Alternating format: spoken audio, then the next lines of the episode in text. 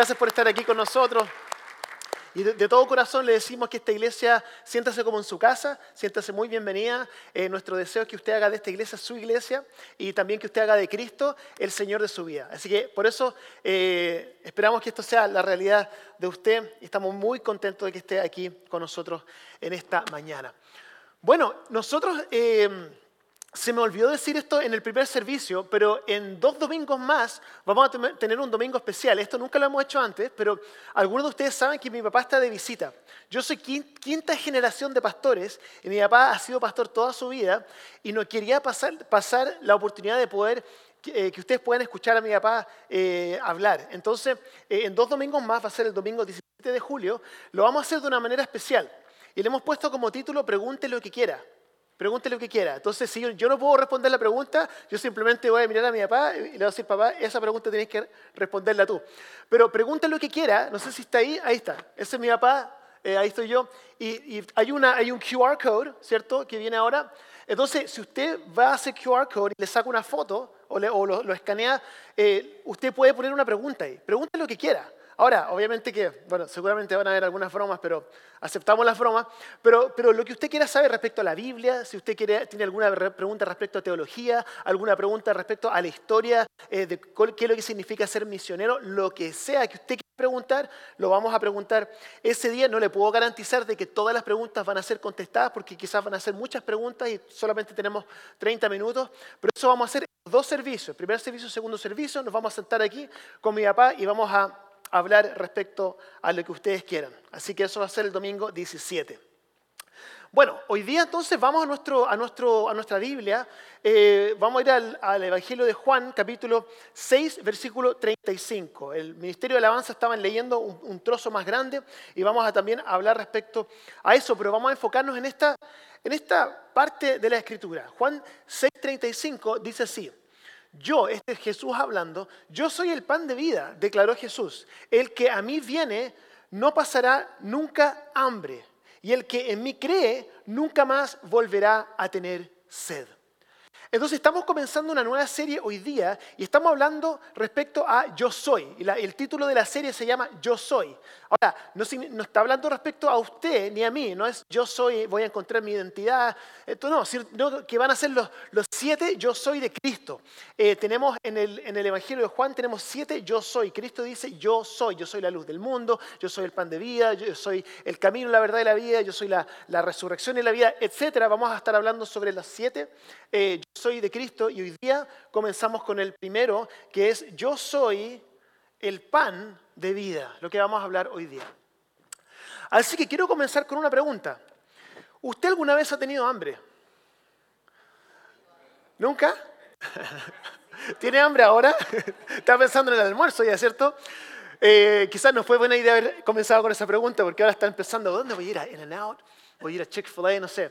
Vamos a ver, pero, pero hambre, ¿cierto? Todos nosotros hemos, hemos, sentido, hemos sentido hambre, pero todo es cuestión de perspectiva, porque mis hijos dicen, Dad, I am starving, ¿cierto? Dice, estoy muerto de hambre. Yo digo, no, no estás muerto de hambre. Es como cuando mi esposa a veces mira el, el armario lleno de ropa y dice, no tengo que ponerme, ¿cierto? muchas veces nos pasa, ¿cierto? O, o también estamos en... Eh, me estoy muriendo de sed, ¿cierto? Uno dice, tengo mucha sed, pero no necesariamente es, es así.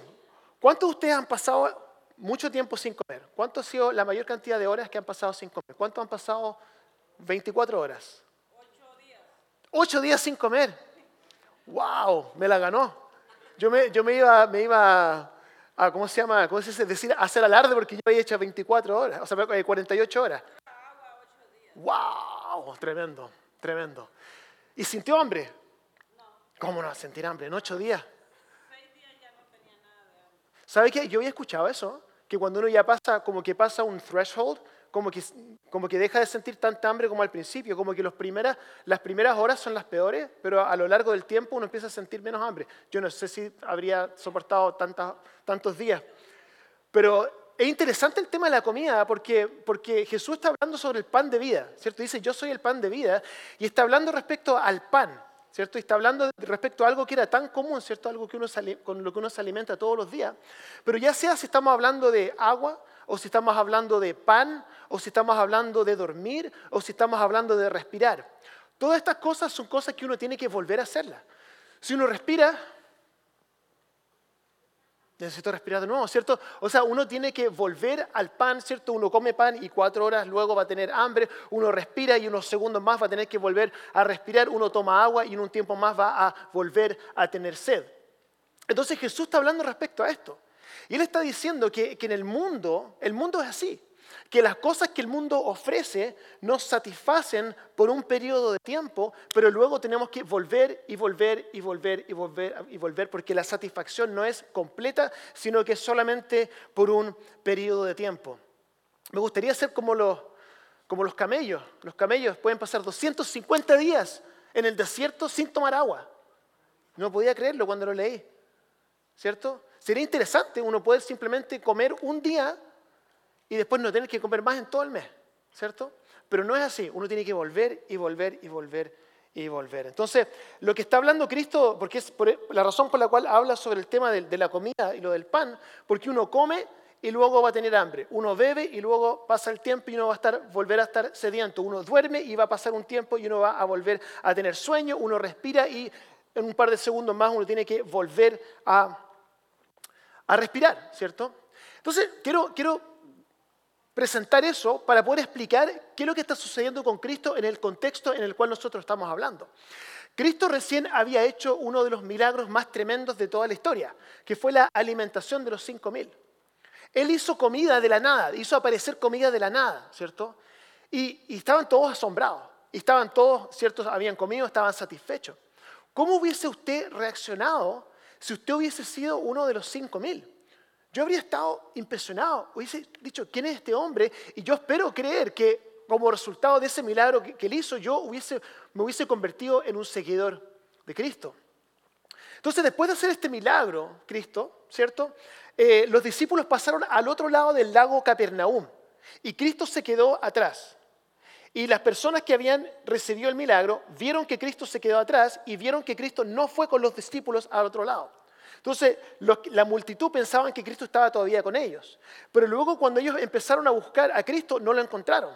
Entonces dijeron, ¿dónde está Jesús? ¿Dónde está Jesús? Entonces se dieron la vuelta y llegaron al otro lado del lago. Y es aquí cuando Cristo empieza a interactuar con esta multitud. Y en Juan 6:25 dice así, cuando lo encontraron al otro lado del lago, le preguntaron, Rabí, ¿cuándo llegaste acá? Y lo interesante es que la, reacción que tiene Cristo es casi como que se molesta por la pregunta. Como que se molesta. Rabí, ¿cuándo llegaste acá? Se molesta por la pregunta, ¿cierto? ¿Por qué, se, ¿Por qué se molesta con la pregunta? Es casi como que ya les hice el milagro, están volviendo a este otro lado. Rabí, ¿cuándo llegaste aquí? Y eres, ¿por qué están aquí? ¿Por qué me siguieron? Usted se da cuenta que en el, en el versículo 26 dice así, Ciertamente, este Jesús hablando, les aseguro que ustedes me buscan eh, no porque han visto las señales, sino porque comieron hasta llenarse. ¿Por qué estás aquí? Le hace, la pregunta a Cristo a las personas que lo siguieron. ¿Por qué están aquí? Y Jesús le dice, yo les voy a decir por qué ustedes están aquí. Están aquí por el pan. No están aquí por mí. Ustedes no están aquí por, por mí, como Cristo, como Salvador. Ustedes están aquí no por, mi persona, ustedes están aquí por lo que ustedes pueden recibir de mí, no por mí. Luego continúa, Cristo les dice, versículo 27, trabajen, dice, no por la comida que es perecedera. Para nosotros quizás esa, esa frase es extraña porque nosotros conocemos alimentos que son perecibles y no perecibles. Pero en ese tiempo toda la comida era perecedera. Entonces, ¿de qué está hablando Jesús? Trabajen para comida que no sea perecedera. No existe ese tipo de comida, por lo menos en nuestra cultura. Pero ¿qué es lo que le está diciendo? Lo que le está diciendo a estas personas es lo mismo que Cristo nos está diciendo hoy día. Que de la misma forma que hay comida que se echa a perder, o, comida que tiene fecha de vencimiento, la mayoría de las cosas que nosotros buscamos o muchas de las cosas que nosotros buscamos, ya sean nuestras carreras, nuestra casa, nuestros carros, nuestras posesiones, alimentos, estos logros personales, tienen fecha de vencimiento también. No nos van a satisfacer completamente. No es que estas cosas sean malas en sí, pero igual que la comida, tienen una fecha de vencimiento. 27, el versículo 27 dice así, trabajen, pero no por la comida que es perecedera, sino por la que permanece para vida eterna, la cual les dará el Hijo del Hombre. Sobre este ha puesto Dios el Padre su sello de aprobación. Y yo les digo, cuando estoy estudiando eso, me doy cuenta que las personas que lo estaban escuchando no entendieron nada. No sabían de lo que estaba hablando Cristo. Está hablando de comida, está hablando de vida eterna, está hablando de que yo soy el pan de vida. No entendieron nada. De hecho, de hecho, usted se da cuenta que aquí ignoraron la analogía completamente y se enfocaron en la pregunta que muchas veces nosotros hacemos. Y esta es la pregunta. Escuche esto, versículo 28. ¿Qué tenemos que hacer? Simple, ¿cierto? Volvemos a la mentalidad de la transacción entre yo y Cristo. Señor Jesús, simplemente dame una lista de qué hacer, dame un, un, checklist, ¿cierto? Dame una descripción de trabajo y yo hago estas cosas y luego tú haces lo que tú tienes que hacer como resultado de lo que yo hice. Versículo 28 le pregunta eso, ¿qué tenemos que hacer para realizar las obras que Dios existe, eh, exige? Perdón. Volvemos a esa mentalidad de la transacción. Y luego Cristo contesta en el versículo 29, dice, dice esto, dice, esta es la obra de Dios, esta es la obra de Dios. ¿Cuál es? Que crean, que crean en aquel a quien Él envió, le respondió Jesús. Entonces, nuevamente volvemos a lo que hemos hablado antes, que el Evangelio no es una lista de tareas, no es un checklist. De hecho, el texto ni siquiera dice que es, que es tu obra para Dios. No es tu obra para Dios, sino que es la obra de Dios para ti, dice el texto ahí. Todo se ha cumplido, lo hemos dicho antes, crean la buena noticia, crean en el que me ha enviado. Solamente hay que creer. Entonces, cuando las personas escuchaban esto, no, no les hacía ningún sentido. ¿Cómo creer? Simplemente creer. Versículo 30 dice, esto es increíble, escucha, es, increíble. Versículo 30, ¿y qué señalarás para que la veamos y te creamos? O sea, ¿te das cuenta que es como hablarle a una muralla? ¿Qué puedes hacer? Ellos insistieron. Insistieron ellos. Ok, entonces ellos le decían, si, es que no se trata de lo que nosotros hacemos, ya, ok, no se trata de lo que nosotros hacemos, entonces hagámoslo respecto a lo que tú puedes hacer por nosotros. ¿Qué puedes hacer tú por nosotros? Recuerden que este era el mismo grupo al cual Jesús recién había hecho un tremendo milagro. Había, había, los había alimentado de la nada. Y estas mismas personas siguieron a Cristo y le dijeron, ok, quizás te podemos creer, pero, pero ¿qué puedes hacer por nosotros? Haz, un milagro más. Porque si le haces un milagro más, quizás cuando tú hagas ese milagro, entonces nosotros vamos a ver ese milagro y vamos a decir, ahora sí, ahora sí que creo. De hecho, le dijeron esto, mire, el versículo 31 dice, nuestros antepasados, está la gente hablándole, nuestros antepasados comieron el, maná en el desierto, como está escrito, pan del cielo les dio para comer. Entonces, ¿qué te parece esto, Jesús? Así como Moisés hizo caer pan del cielo, ¿qué te parece si no solamente haces aparecer pan de la nada, sino que tú haces caer pan del cielo, como lo hizo Moisés, para que nosotros ahora te creamos? Nosotros podemos ser muy críticos de los discípulos, pero creo que muchas veces nosotros también podemos caer en ese mismo error. En decir, sí, creo, pero ah, como que ya, necesito algo. Si, si sanas a esta persona por la que estoy orando y esa persona se sana, entonces ahí yo creo que voy a creer. Hacemos lo mismo.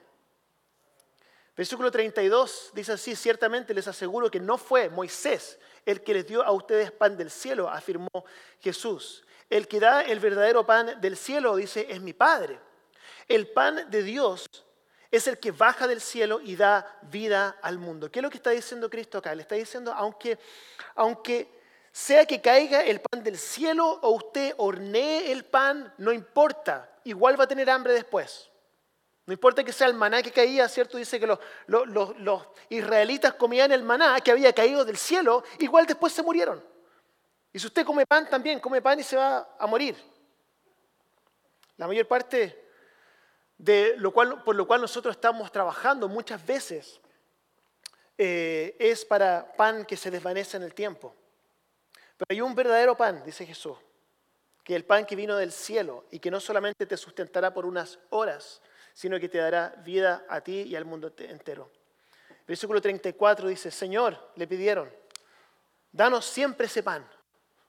Ahora uno puede decir, ah, por, fin lo entendieron. No, no lo entendieron. Pensaba que estaba hablando de pan. Pensaba que él, ah, lo van a hacer, ok.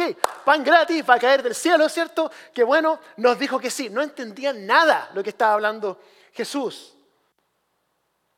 Em, de hecho, por eso en el versículo 35 Jesús le tiene que aclarar, oiga, yo soy el pan de vida, estoy hablando de mí mismo. Yo soy el pan de vida, declaró Jesús, soy yo. El que, el que, a mí viene nunca pasará hambre y el que en mí cree nunca más volverá a tener sed. Pero como ya les dije, a pesar de que ustedes me han visto, no creen. Está diciendo, yo estoy frente a ustedes, está, diciendo, yo estoy frente a ustedes. Ustedes vieron el milagro, saben quién soy y todavía no creen. Solo está diciendo esto a la multitud. Le está diciendo, ustedes no están aquí por mí. Ustedes están aquí para ver lo que yo puedo hacer. Ustedes están aquí para poder ver otro milagro. Ustedes están aquí para poder, para poder ver, a ver, ¿qué más puede hacer, cierto? ¿Qué más puede hacer si nosotros eh, nos, quedamos aquí? Podemos eh, quizás ver algo más increíble de lo que hemos visto antes. Para algunos de nosotros, Dios, Dios podría hacer el milagro más grande frente a usted y aún usted no va a creer. Aún no va a creer.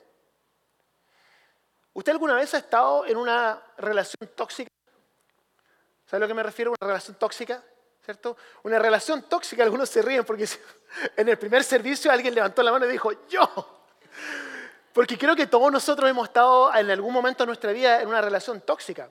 Y lo que es una relación tóxica es cuando, es cuando normalmente hay por lo menos, bueno, obviamente tiene que haber por lo menos dos personas en una relación, pero una persona una persona es la que es la like the taker, la que se aprovecha, ¿cierto? Y la otra persona es la que entrega, ¿cierto? La persona que entrega está en la relación para poder validarse como persona, ¿cierto? Esa persona le, da valor. Eh, y la persona que recibe solamente está ahí con una actitud egoísta y cuando ya no puede recibir más, deja a esa persona y se va con otra persona que también le puede, por la cual también se puede beneficiar. Creo que nosotros fácilmente podemos caer en, ese tipo de relación, incluso con Dios. Lo voy a ilustrar con dos ejemplos. Em, cuando estábamos en Chile con mis papás, eh, nos cambiamos a una, nos, movimos a, una, a, otra casa, vivíamos en una casa y nos movimos a otra casa. Y cuando nos movimos a otra casa, yo comencé a tener muchísimos amigos. Mi casa se llenaba de amigos, amigos del colegio. Yo me sentía muy, muy bien, me sentía muy popular, ¿cierto? Y en esa casa estuvimos eh, aproximadamente dos años. Y luego nos cambiamos de casa, nos movimos a otra casa y me di cuenta que yo ya no tenía tantos amigos. Tenía como el 50% de los amigos que yo tenía antes. Y yo me rascaba la cabeza preguntándome por qué había pasado esto. Y luego me acordé, esa casa tenía alberca. Entonces me di cuenta de la razón por la cual tenía tantos amigos, ¿cierto? No estaban ahí por mí, estaban ahí por lo que yo les podía ofrecer. Em, hablando de relaciones tóxicas. Pero también pasó en un tiempo más adelante, eh, mi hijo Matthew, lo llevamos a, eh, eh, partidos de soccer, de fútbol, y a veces lo llevaba yo y a veces lo llevaba mi hermano Nathan. Y cuando, cuando lo estábamos llevando por un tiempo, Matthew, mi hijo, se me acerca y me dice un día, oye, ¿hoy día me vas a llevar tú o me va a llevar el Uncle Nathan? Y yo le digo, te va a llevar hoy día tu Uncle Nathan. Y Matthew fue así, yes. Dice, ay, ¿por qué habrá dicho eso? Y luego la otra semana eh, me vuelve a preguntar lo mismo. Y dice, ¿quién, ¿quién me va a llevar hoy día? ¿Me vas a llevar tú o Uncle Nathan? Le dije, no, yo te voy a llevar esta semana. Y fue como, ok, ya. Y dije, ¿qué está pasando aquí? No, I don't like this, no me gusta. Entonces me acerqué y le dije, Matthew, ¿qué está pasando aquí? Siento que, que prefieres a, tu tío que, que, a mí. Y me dice, sí, lo que pasa es que cuando, cuando mi tío me lleva al, al soccer, él me compra cualquier dulce que yo le pida. Y cuando tú me llevas, tú nunca me compras nada.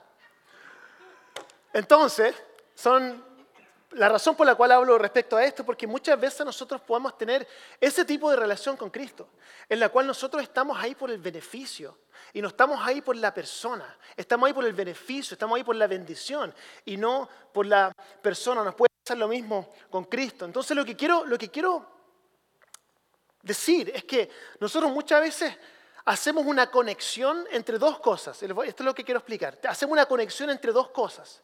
Conectamos creencia, escuche esto, conectamos creencia, lo que nosotros creemos, con bendición. En otras palabras, si tengo la bendición de Dios, entonces voy a creer. Si la bendición de Dios se va, entonces mi creencia también se va. Yo estoy en una relación tóxica con Dios cuando yo sé que la razón por la cual yo lo estoy siguiendo es porque mi vida va bien. Y cuando yo lo sigo, mi vida empieza a mejorar. Pero cuando las bendiciones se empiezan a ir y yo me empiezo a alejar de Dios, me doy cuenta por la razón por la cual lo estoy siguiendo. Lo estoy siguiendo por los beneficios y no por Él mismo. Eso es lo que estaba pasando con, con esta multitud. Y cuando estaba estudiando esta, esta, historia que es tan conocida, me di cuenta que, que me di cuenta la razón real del por qué Cristo hizo ese milagro. Yo cuando estudiaba ese texto, yo pensaba que la razón por la cual Cristo hizo ese milagro era para atraer personas a sí mismo como resultado del milagro que hizo. Y la realidad es que la razón por la cual Cristo hizo ese milagro no era para atraer una multitud hacia sí mismo, sino para que Él pudiera darse cuenta quiénes eran las personas que iban a permanecer cuando las bendiciones se acaban. Mire, Jesús alimentó a los cinco mil no para impresionarlos con sus milagros, sino para subrayar esto, que Dios bendice, sí lo hace, pero Cristo no vino a eso, vino a algo mucho más profundo. Por eso Jesús dice, dejen de hablar del hombre Moisés en el desierto y de cómo quieres que yo haga lo mismo. Le está diciendo, ellos comieron del maná y luego murieron. Lo mismo que aquí, le está diciendo, yo podría hacer mil milagros frente a ustedes, pero si ustedes no comen del pan de vida, van a morir, igual que los israelitas en el desierto. Entonces la pregunta que le quiero hacer a usted en esta mañana, y me la estoy haciendo a mí mismo, Cristo le está preguntando esto a ellos, y creo que Cristo nos está preguntando lo mismo a nosotros hoy día. ¿Usted continuaría siguiendo a Cristo si Cristo nunca hiciera nada por usted?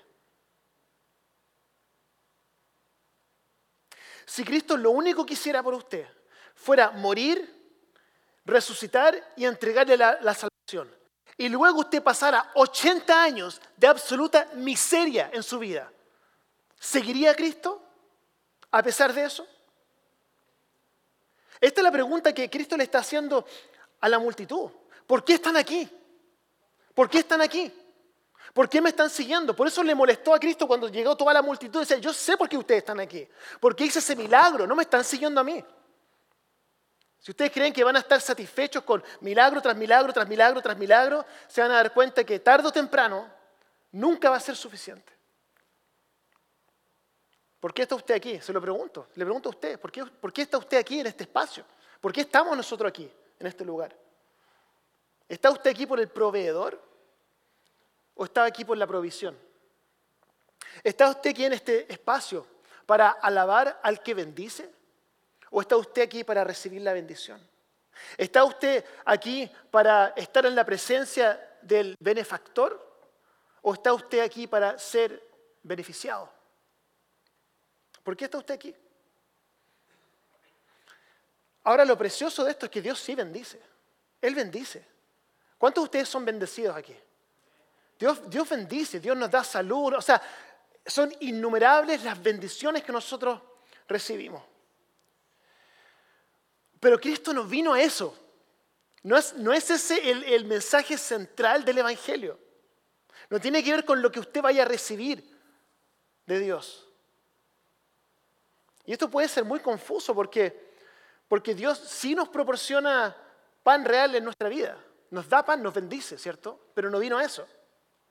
Todavía hace sanidades, lo hemos visto en nuestra iglesia. Pero no vino a eso. Él también eh, nos puede hacer que nuestras familias se restauren. Y lo ha hecho. Pero no vino a eso. Puede darle a usted un tremendo avance financiero. Pero no vino a eso. Sino que Cristo vino no a darnos pan que nos va a sustentar por las próximas cuatro horas, sino que Él es el pan de vida. Él, Él, Él, no lo que Él nos trae, Él en sí mismo es el pan de vida que nos sustenta por la eternidad. Dice, yo soy el pan de vida. El que, a mí viene nunca más tendrá hambre, te sustentaré para siempre. Por eso vino Jesús. Y esto, hermanos y hermanas, está disponible para todos. El pan de vida está disponible para todos. Por eso que en el versículo 50 dice, pero este es el pan que baja del cielo. Se está refiriendo a sí mismo. El que come de él. Otra traducción del griego es cualquiera que coma, cualquiera que coma, no muere. Lo cual es muy interesante porque están todos invitados a la mesa. No solamente republicanos, no solamente demócratas, no solamente pro-choice, no solamente pro-life, todos.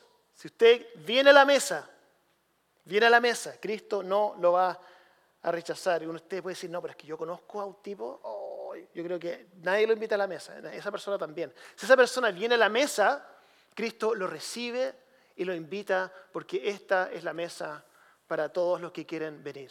Cristo, lo hemos dicho antes, Cristo no rechaza a nadie, son las personas las que rechazan a Cristo. Versículo 51, yo soy el pan vivo que bajó del cielo. Si alguno come, o cualquiera que coma, de este pan vivirá para siempre. Este pan es mi carne que daré para que el mundo viva. Lo cual nos hace una transición hacia el momento de Santa Cena, pero quiero decir algunas cosas antes que participemos de la Santa Cena. Y es volver a preguntarle lo que le pregunté al principio. ¿Por qué está usted aquí? ¿Está usted aquí por Cristo mismo o está usted por el beneficio que usted puede obtener? Y este es el punto. Jesús quiso reducir la multitud. La quiso reducir. Porque llegó la multitud. Y Cristo empezó a predicar una prédica que era muy difícil de escuchar. Coman mi carne, decía, coman mi carne, beban mi sangre, porque mi carne es verdadera comida y mi sangre es verdadera bebida. Y al escuchar esto, las personas decían, oh, este, este ya se empezó a volver loco, ¿qué, es lo que está hablando? Porque tomaban todo literal, ¿cierto? Y la, la multitud se empezó a ir. Versículo 66, desde entonces muchos de sus discípulos le volvieron la espalda y lo abandonaron a él. Se da cuenta que por eso hizo Cristo el milagro. Él hizo el milagro no para saber quiénes lo iban a seguir, sino para saber quiénes iban a quedarse cuando ya los milagros se habían acabado. Este fue el objetivo inicial. Entonces, si usted está aquí en esta mañana y, y usted está dudando de Dios, porque quizás en su vida ya no está viendo mucho el mover de Dios, Quizá usted no está viendo muchos milagros como usted quisiera. Y yo oro para que usted continúe recibiendo milagros. Y yo espero que Dios continúe haciendo milagros. Pero la pregunta que quiero hacerle hoy día es ¿qué es lo que va a hacer usted cuando los milagros se acaben? ¿Qué es lo que vamos a hacer? ¿Va usted a dejar a Dios? ¿Sabe por qué le hago esta pregunta? Porque esa es precisamente la pregunta que Cristo le hizo a los discípulos cuando la multitud se empezó a ir. Quedaron los discípulos con él. Imagínense, cinco mil personas se fueron. Y quedaron los discípulos frente a Cristo. Y la pregunta que Cristo le hace a sus discípulos es la pregunta que quiero hacerle yo a usted esta mañana. Versículo 67 dice, imagínense la multitud yéndose. Le dice, ¿también ustedes quieren marcharse? Señor, contestó Simón Pedro, ¿a quién iremos? tú tienes palabras de vida eterna. Simón Pedro no le dice, ¿a quién iremos? Tú eres el único que hace milagros. No le dice, ¿a quién iremos? Porque tú eres el único que caminas sobre el agua. No le dice, ¿a quién iremos? Tú eres el único que conviertes agua en vino. No le dice, ¿a quién iremos? Tú eres el único que resucitas de los muertos. No le dice, ¿a quién iremos? Porque tú eres el único que sana a los enfermos. Le dice, no, ¿a quién iremos? Porque eres tú el único que tiene palabras de vida eterna. Hermanos y hermanas, lo que usted lo va a sostener no es la provisión de Dios, sino que es Cristo mismo, lo que Él ofrece. Lo que, Cristo ofrece es la salvación de su alma, es la vida eterna. Eso es, eso es lo principal. Todo lo demás no es un derecho. Todas esas bendiciones que tenemos no son un derecho, no es algo que Cristo a nosotros nos deba, sino que eso es una bendición en sobreabundancia. Si nosotros perseguimos la bendición, nunca vamos a estar satisfechos. Porque si Cristo no es suficiente en su vida, nada lo va a hacer. Nada, no hay nada más. No hay nada más. No hay nada más. Y todas estas bendiciones que a veces nosotros recibimos, las cosas que Cristo nos da, no son fines en sí mismos. Mire, por ejemplo, si, si alguien se sana, oramos y esa persona se sana. Hemos tenido sanidades de cáncer en esta iglesia y esa persona se sana. Luego van a pasar años y esa persona va a morir. Físicamente va a morir. Y entonces, ¿el objetivo de esa sanidad cuál fue? El objetivo de la sanidad no fue un fin en sí mismo, sino que esa sanidad fue para mostrar un destello de lo real, que es cuando nosotros recibamos nuestros cuerpos nuevos, sin ningún tipo de enfermedad. Cuando, cuando usted, Dios le contesta y le da esa casa que usted siempre quiso, se pudo comprar su casa. Em, después de un tiempo, usted va a fallecer o quizás perder la casa, no lo sabemos. Pero esa casa no es un fin en sí mismo. Esa casa es un destello de la bendición real, que son nuestras mansiones en el cielo. ¿Se da cuenta que hay una, hay una historia mucho más profunda, que es la más importante? Y eso es lo que nosotros tenemos que recordar, porque si Cristo no es suficiente, nada lo va a hacer. A veces nos conformamos con una historia inferior, que es la historia de los milagros, que son cosas preciosas. Pero si no nos aferramos y no comemos del, pan que nos da vida eterna, nada nos va a satisfacer. Así que vamos a, tener un tiempo de oración. Voy a ver que si ustedes pueden inclinar, sus rostros. Voy a decir algunas cosas y luego vamos a, a orar y vamos a pasar a, a la Santa Cena. Este es un momento para usted. Y yo quiero pedirle que usted pueda pensar, este es un momento entre usted y Dios. Y que usted pueda pensar en lo que ha escuchado hoy día. Y que usted pueda hacerse la siguiente pregunta. Pero hágase la pregunta honestamente. ¿Por qué estoy aquí? Estoy aquí porque necesito algo de Dios. Eso es un buen motivo. Pero no es suficiente. Quizá usted está aquí, hay alguien en su vida que está enfermo, quizá usted está pasando por un, problema financiero, quizá está pasando por un problema en alguna relación, en su matrimonio, quizá usted está pasando depresión, quizá usted se está sintiendo con ansiedad y usted necesita de Dios en este momento. Yo quiero orar por usted. Pero quiero orar que Dios a usted le dé lo que usted está pidiendo. Pero que cuando Dios a usted le dé lo que usted está pidiendo, que usted pueda recordar que ese milagro, esa respuesta de oración, no es un fin en sí mismo, sino que está apuntando a la verdadera historia de la restauración completa de todas las cosas. Si usted necesita oración en esta mañana, le pido que simplemente levante su mano y la baje y yo voy a, voy a orar por usted. Amén. Dios le bendiga. Amén. Dios le bendiga. Amén. Señor Jesús, oramos en esta mañana. Presentamos ante ti, Señor, todas estas peticiones. No tengo la capacidad de poder saber qué es lo que cada persona está viviendo, pero yo sé que hay personas que levantaron sus manos que están sintiendo ansiedad, estoy seguro. Personas que están en depresión en este momento, estoy seguro. Hay personas que han perdido la esperanza y están aquí. Hay, hay problemas en relaciones, hay problemas financieros, hay problemas de salud. Yo quiero orar en esta mañana que tú traigas restauración, que tú, que, tú traigas sanidad, que tú traigas esperanza, que tú traigas felicidad, que tú traigas luz en la oscuridad. Esta es mi oración en esta mañana. Que tú puedas hacer estas cosas, que tú hagas milagros para todas estas personas que están aquí, que tú los hagas, que hagas los milagros. Pero que luego que, que tú contestes la oración. Que no, no sigamos simplemente buscando los milagros, sino que podamos entender que este es un destello de tu persona que tú puedas ser suficiente para nosotros. Oramos esto en esta mañana y te damos las gracias en el nombre de Jesús. Amén.